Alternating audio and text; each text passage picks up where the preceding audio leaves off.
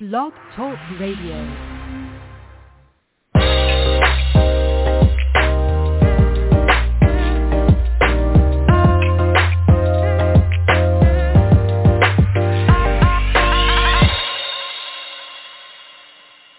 Welcome to the Perkins Platform. This is a solutions-oriented podcast and live radio show.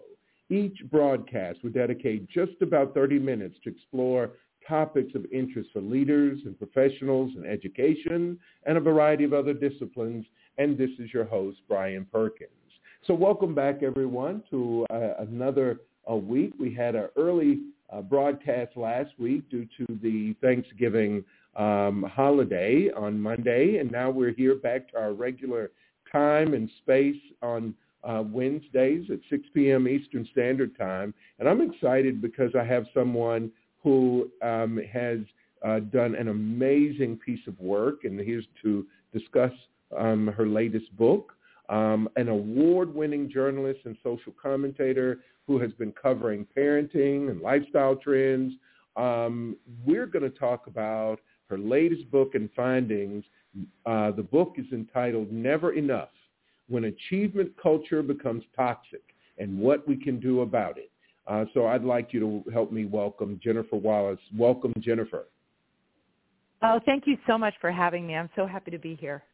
Well, so happy to have you so much. And, you know, I told you at the beginning that the the 30 minutes goes really fast. So I'm going to jump right in and start asking you some questions because I've read a little bit about uh, your your book and um, that I've ordered, and uh, but mostly some of the uh, results from your from your research that you did uh, about uh, achievement culture and toxic achievement culture. But I'd first like to start because I know you're a journalist and you've been a, a regular contributor to the Wall Street Journal, Washington Post, and some other places. So if you don't mind, give me kind of the the, the short version of so how'd you get here and what made you interested uh, in in this topic specifically? Yeah, so I, as you mentioned, I'm a journalist. I started my career at CBS 60 Minutes, um, where I worked for almost 10 years. And then when I had my kids, I have three teenagers, and I'm raising them here in New York City. Um, and uh, so when I had my kids, I moved over to print, and I've been freelancing for the Wall Street Journal and the Washington Post. And you know, over the years, as I've been raising my three kids, who are now 18, 16, and 13, I've been noticing just how different my kids' life, you know, the the pace of their childhood was mm-hmm. from mine growing up. And yeah. I wanted to understand why were things so different? Why were family dinners often hijacked for homework or extracurricular activities? Why were weekends, you know, being pulled in multiple directions for travel soccer games, et cetera, et cetera? It felt like childhood became sort of this high stakes adventure uh, and so I wanted to figure out why. What what were the the seeds to this uh, achievement culture that I was seeing play out in my own home? And mm-hmm. so that's what really led to the book. Mm. Wow. I and and I definitely identify with what you're saying. Having children myself that uh, were active in a, a number of different places, and certainly uh, saw a big difference. I have four girls, and saw a really big difference between number one and number four by the time they came along. Uh, what were some of the things you noticed right away, besides that homework was was a very important aspect of what they did? What, what were some of the other things you noticed? Yeah, it felt like what you know. It felt like all areas of their lives um, there was this pressure to achieve more and more. Even things like when I was growing up playing tennis or theater, those were sort of stress reducers, stress busters for me.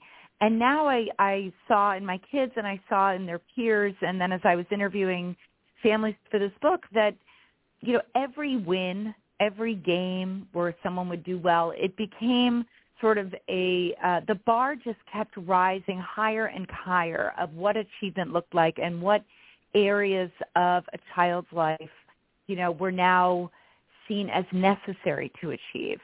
Um, mm-hmm. Um, when I was starting the research for this book, I interviewed sociologists and historians and anthropologists um, to find out what what was the difference? What was happening in in our world, in our environment, that was making these changes? Um, and I get get into it a bit in the beginning of the book, how we got here. But the story that resonates most with me is what I call the economic story. When I was growing up in the 70s and early 80s, life was generally more affordable. Housing, health care, higher education, um, the, everything was, was less expensive. There was more slack in the system. So mm-hmm. a parent like mine growing up could be relatively assured that – you know, even with some setbacks, some failures, maybe a B minus in calculus, that most likely I'd be able to grow up and replicate my own childhood, if not do even better than my own parents did. But modern parents today are facing a different economic reality. We are seeing the first generation, uh, the millennials, who are not doing as well as their parents uh, on average at, at their parents' age. And we are, as parents, we are feeling the crush of the middle class. We are feeling the steep inequity that's been ushered in over the last few decades and the hyper competition that comes with globalization. And what I found in talking with families and speaking with researchers is that modern parents are really betting big, uh, mm. whether they're aware of it or not, that early childhood success, getting their kid into a quote unquote good college, they hope will right. act as a kind of life vest yes. in a sea of economic uncertainty. But yes. you know, unfortunately, that life vest is really drowning too many of the kids that we're trying to protect.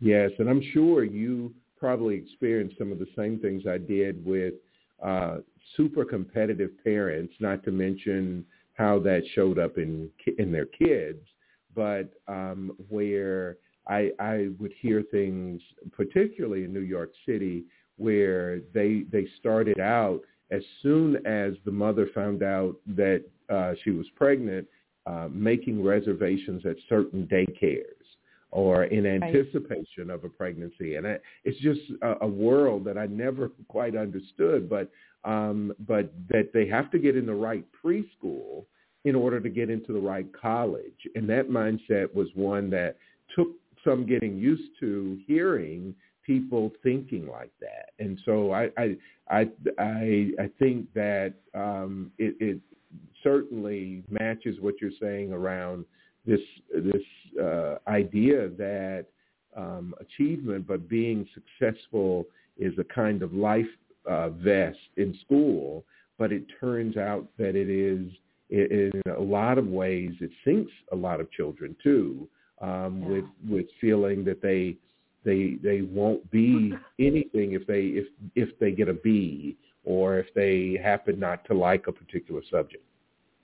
That's exactly right. I mean, in 2019, I wrote an article for the Washington Post um, that was I was reporting on two national policy reports, one by the Robert Wood Johnson Foundation and the other by the National Academies of Sciences found that students attending what researchers call high achieving schools, excuse me, those are public and private schools all around the country where, you know, the schools are generally well resourced. Those kids go off to four-year colleges.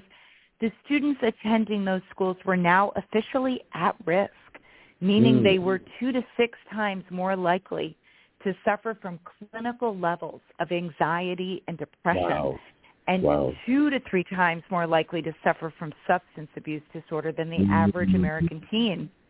And it's because yep. of what you were just saying, this ex- what researchers were calling an excessive pressure to achieve. Oh, absolutely. And and it's not always in in uh, academics. Um, it's in even in things that were intended. I, I think about what you just said about tennis and um, sports that that it, for some it had been a place where they could socialize. Uh, I, I just think about um, there was one one of my second daughter uh, was was engaged in a um, uh, basketball kind of a city league basketball team, and um, it was just so funny. I one of my memories of her doing that was that her and another young girl um, they just would dress out in their uniforms and sit there and just talk and socialize. They didn't care if they got in the game or not. you know, it was just that was their time, and they, you know, you might you might find, but it was it really was, and I know the intent, um, you know, that at least uh, on our part was that it was a social event. It was a time to understand how to get along with others and share and play, um, not just be competitive. Yes, exactly. I mean, what what you're talking about, uh, what I saw on the ground when I was interviewing hundreds of families for my book was that very often in these very competitive environments, kids feel pitted against each other. So yes. things that used to be buffers in kids' lives, like their peers, like their relationship with their coach, sometimes like their relationship with their teachers who can sometimes also feel pressure to perform. School mm-hmm. districts feel pressure to perform. You know, heads of schools feel pressure to perform. They feel like they are held accountable by their board and by their alumni to get the kids into these highly selective colleges. So there is there is so much pressure and it trickles down to our kids. Um, and buffers that used to be in place, you know, stress reducing sports, relationships with peers, you know, just a, a, a relationship with a coach that, that didn't fully focus on performance. Many of those buffers have been taken up. They've been lifted. Um, and it's exposing kids to stressors without really providing much buffer. Mm-hmm, mm-hmm. So what what do you think it is that makes it drift over into toxicity uh, versus yeah. um, do your best? You know, we were all told do your best, but what what makes it appear or and feel uh, damaging? Yeah, I'm so glad you asked that because I am I am not anti achievement. I am a high achiever. My husband's a high achiever. When I was growing up, right, my our parents wanted us to do well. Um, but achievement when I was growing up didn't define me the way it does so many mm-hmm. young people today. When it when achievement becomes toxic is when a child's sense of who they are, their worth, their sense of self is wildly tangled up in their achievements, feeling mm-hmm. like they they only matter when they achieve. They're only of value when they're doing well, when they make the A team, when they get into the college. Mm-hmm. So that's when achievement becomes toxic, when it's no longer, you know, something to pursue, when it's really uh, your sense of self rides with your achievements and with your mm-hmm. failures. Mhm. Mhm. And I, um, I, I was just thinking about um, how how many times I've seen and heard uh, whether it's getting into college or but parents saying that how important this is, but I don't hear as much about the children and their view on on these. Now, for me, uh, whether it is a in a classroom or a on a on a, a competitive sports team, what I don't hear you saying is that um, you you think everyone should get a participation trophy, so to speak. Exactly. Um, but what right. I do, you know, that it's it's not that everyone uh, is is the best and they get all get most valuable player trophies, but exactly. but that but what is really, really resonated with me just now when you said that they get their sense of worth and their sense of value from how much they achieve. And I think that is what really needs to be underlined, that that's where it becomes problematic. Absolutely. And I, I surveyed, so I, I conducted two large surveys, one um, with the help of a researcher at the Harvard Graduate School of Education, I surveyed 6,500 parents. Mm-hmm. Um, and a second survey I did was of 500 young adults, ages 18 to 30.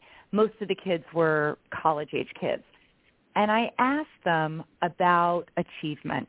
And I asked them about, you know, how much they agreed or disagreed with, you know, with um, well i'd love to read you if you don't mind a couple of results No. that i got because i think this Yes. underscores how achievement becomes toxic Yeah. so 70% of the young adults these were mostly college age students that i surveyed reported that they thought their parents valued and appreciated them more when they were successful in school. And more than 50% went so far as to say they thought their parents loved them more when they were successful, with 25% of the students saying they believed this a lot, the highest Mm. degree the survey allowed. When I asked the, the students whether they ag- agreed or disagreed with this statement, I feel like I matter for who I am at my core, not by what I achieve. Mm. 25% of them said they believed this either a little or not at all. So in other words, one in four students in my survey felt like their achievements, not who they were as person as a person, was Mhm. what was most important to their parents. Mhm. That is stunning. Um, Yes. The the the sociologist Gregory Elliott at Brown has this phrase that I was constantly reminded of as I was listening to these young people talk about how they felt like their value was contingent on performance. And Mhm. he said, "What gets in early gets in deep." oh and wow. it's right how profound is that that Yeah. that the, the this way of thinking this this way of believing that love is conditional that Mm. value is conditional um, getting into these the heads of these young people it is no surprise that researchers have found that these high achieving kids are two to three times more likely to suffer from substance abuse disorder and that followed them into their 30s into adulthood. So what gets in early gets in deep. Yeah, yeah. Um, so the work that you're doing, I know that you have um, a uh, an organization that you're associated with. Tell me a little bit about the Mattering movement, um, because I know that you have you have toolkits and things. Because I, I I see this two ways, if not more. But I'm thinking about so what are the kinds of things that parents need to know, understand, and be able to do. And then if we could then kind of pivot and talk about educators. But I'd love, cause, Right. because when you talked about early, that's exactly it, is that it's that's where they get their sense of worth is what they hear early and frequently. And so that that clearly is where where the parents come in. So so what can parents do? Yeah. So I, I'm so glad you asked us. So um, let me just quickly talk about what I found in the research. Uh, uh, you know, Okay. the parents who were raising what I call healthy strivers. Those were kids who were doing well despite the pressures in their environment. I they had these young people had about 14 or so commonalities that I detail in the book. Um, but it boiled down to this idea students who were doing well despite the pressures felt like they mattered for who they were deep at their core, away from their achievements and successes. They felt significant and important to their parents, to their school communities, and to their wider culture. And so mattering is not an idea that I came up with. It's been studied um, at, in university settings since the 1980s. Uh, Mhm. researchers who study mattering say that after the human need for food and shelter, it is the need to matter that drives human behavior for better and for worse. So when we feel like we matter, we show up to the world in positive ways. We want to be a contributing member of the family. We want to do well as a student. We want to please our teachers. We want to work hard. We want to give back to the community. But when we are made to feel like we don't matter or when our mattering feels contingent on our performance, two things can happen. We can either turn against ourselves, get anxious and depressed, or we can act out. You know, school shooters are among the most tragic examples. You know, I don't matter. I'll show you I matter. So Yes. what I talk about in the book um, are really how parents and educators, I highlight a lot of schools, that are doing this really well, raising mm-hmm. healthy achievers um, mm-hmm. with with low rates of mental health issues as mm-hmm. um, as measured by outside educational nonprofits. So at the, so educators and parents were reading the book and saying, I get this, I want more, I want more. So I co-founded something called the Mattering Movement with um, an educator who has worked at the university level, in public schools in New York City, as well as uh, at the Trinity School here in New York for a decade, uh, Dr. Sarah Bennison. And she and I have created uh, toolkits for parents and toolkits for teachers. Um, and these toolkits really help, you know, teachers and they help parents foster these cultures of mattering? What are the messages parents can send kids? What are the, you know, actions that we can say in our homes? So for parents, quickly I'll say, you know, what's what seems to be most important is you know, kids are saturated with messages of achievement in in the wider culture yeah. in their classrooms. Yeah. That home really needs to be a haven from the pressure. Home needs to be a place where kids can recover from those constant messaging um, mm-hmm. that they're not enough. You know, home needs to be the one place where you never have to question your worth. So parents who do this well really push back against the messages of society that say you're never enough. Um, mm-hmm. They really reinforce the idea that their kids matter no matter what, and and they are very clear that um, you know their, that their love for their children is unconditional. When yeah. we talk about, you know, mattering in school, some of the things we have, um, we have some free resources on the website that teachers can download, you know, of, of talking to kids and, and having them, you know, ways to, to tell students they matter. So I'll just give you a few phrases that teachers could say to foster this sense of mattering. You know, you say, we bring you can say as a teacher, you bring so much positive energy and thoughtfulness to our class. When a child is is out sick, you know, recognizing how much you miss them, that you really mm-hmm. make our classroom feel complete. Um, mm-hmm. you know, really emphasizing that we all make mistakes. Yes. And you know, one way to combat, we've been hearing this this record number of absenteeism uh, mm-hmm. in schools since the pandemic. I mean, mattering is really a way of bringing kids back to school. It's a way of combating that absenteeism. When we tell our kids, our students, we miss your smile. We miss the insights that you bring to what we're talking about. Mm-hmm. You know, the mm-hmm. way to make a student feel like they matter is to get them, you know, to get to know them as people, not just mm-hmm. as students. There mm-hmm. have been mm-hmm. research, uh, researchers have studied mattering at the university level. And they've looked at award-winning professors to see what it is that they do in their classrooms to make their students feel like they matter. Um, mm-hmm. And it's knowing their name. It's noticing when they're not there. It's appreciating their insights. It's learning from them. Um, really, on, on the college level, I mean, so many young people are getting to college today with a deep sense of loneliness, anxiety, and depression. They are not engaging uh, on the campus, and universities are struggling. They are they are bombarded with needs that they cannot always meet. Um, and I think what we need to be doing in the high school level, and parents and educators could do this, and also at the university letter, level, is to teach young people how to matter on campus. We know what engagement looks like on campus, and we know that it leads to positive well-being. And so helping young students learn how to matter on their campus, how to connect with one adult at their school who knows them, who encourages them, who mentors them, but then also engaging them with activities where they can add value.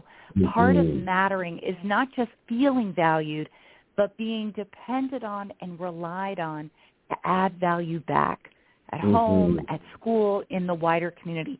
That's mm-hmm. what gives our students and our kids social proof that they matter. They need yes. to know more than just in words. that their lives can make a positive impact on the world.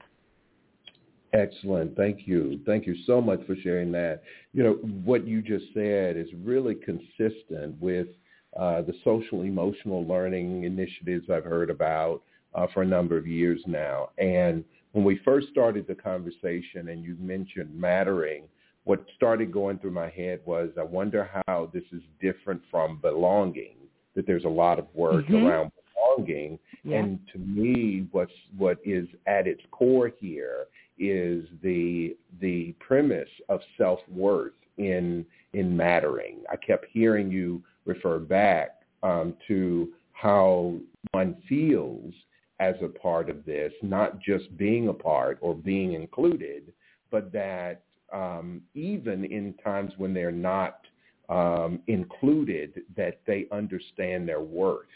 And that is so powerful to, you know, as a concept. Um, and, and I think that the, uh, especially for those who, who are involved in this work with in social emotional learning, have, we have seen many educational uh, entities uh, successful uh, in a lot of ways with children reducing anxiety, reducing those mental health uh, uh, challenges because they are paying attention um, to to social development, emotional development as well. Uh, I know there there are a number of people who who um, uh, oppose, and I'm not saying that they are the majority, but there are people who are saying that those are the things that kids should get at home, that that's not a place for, that's not the teacher's role. Um, and this is just one more thing we're putting on teachers. But I would argue that uh, you, you become more effective in the cognitive development of a child once you've reached them, and this is consistent, of course, with Maslow's hierarchy, but but re- reach them uh, at their core of who they are and make them feel that worth. That that it it makes your job even easier as a teacher. I'm not sure if you you found that when teachers when teachers Absolutely. engaged in that that that's what happened. Absolutely, it not only made the learning deeper, it it gave teachers their own sense of mattering. So, you know, it's very important that the adults in these students' lives also feel like they matter. Mm. Um, I, I wanted to make a, a point about belonging. So what researchers who study mattering, they call it a meta-need or an umbrella term. And under it is feelings of belonging and connection, mastery, self-determination, pride. So they very much overlap. Mattering and belonging overlap. But here's here's what's interesting is that mattering goes deeper than belonging, right? Okay. You can belong to classroom 301. You can belong to that class, but you don't necessarily feel like you matter to that class. Yeah. So, yeah. So mattering goes even deeper than mm-hmm. belonging does, mm-hmm. even mm-hmm. deeper than connection. Right, and I, I love what you said about the the sense of of contribution. Uh, that's that goes beyond the uh, the individual taking, but also giving, which is something that we we're talking about with regard uh, to um, current day individualism that so many people are taking. It's about me, it's mine. But then in this case, Mattering also uh, has a, a, a, underlying obligation uh, to to contribute, and I think that's beautiful. Absolutely. To feel valued, you also need to add value. Yes. Um, you, you need that social proof, and I just I quickly just want to mention that the Mattering movement we are creating um, advisory curriculum for schools, and part mm. of our curriculum is really going to include teacher mattering because uh-huh. we know that teachers are under such stress, enormous stress today. It's such a hard time to be an educator on so many levels, and I am so grateful as the mother of three students that there are teachers in their lives. And so what we really want to focus on is teacher mattering, is building up that sense of value in the teachers in our kids' lives building them up so that they can be the first responders to their students' struggles day in and day out. That's mm. how te- te- we need to build up teacher resilience. We need to really spotlight and focus on teacher well-being if we want to help students with their own well-being. Yeah. Um, so anyway, there's a there's a new book out uh, about that's coming out or just came out about teacher mattering, um, okay. and I just think it's it's such a critical concept. Awesome, thank you. Well, for those of you who may have joined after we started, um, beautiful conversation. You have to go back and listen to um, with uh, uh, an author and and journalist, social commentator, um, and Jennifer Wallace, and um, she has written a book, Never Enough, uh, When Achievement Culture Becomes Toxic and What We Can Do About It. So, uh, Jennifer, thank you so much. Are the, please, um, are there uh, any other books or articles? Where can people find you? Social media oh, handles, great. places where you're going to be, where they can support you and follow. Excellent. I'm on LinkedIn. I'm also very active on Instagram at Jennifer Breheny Wallace is my handle. Um, you know, get the book Never Enough and then join us at thematteringmovement.com.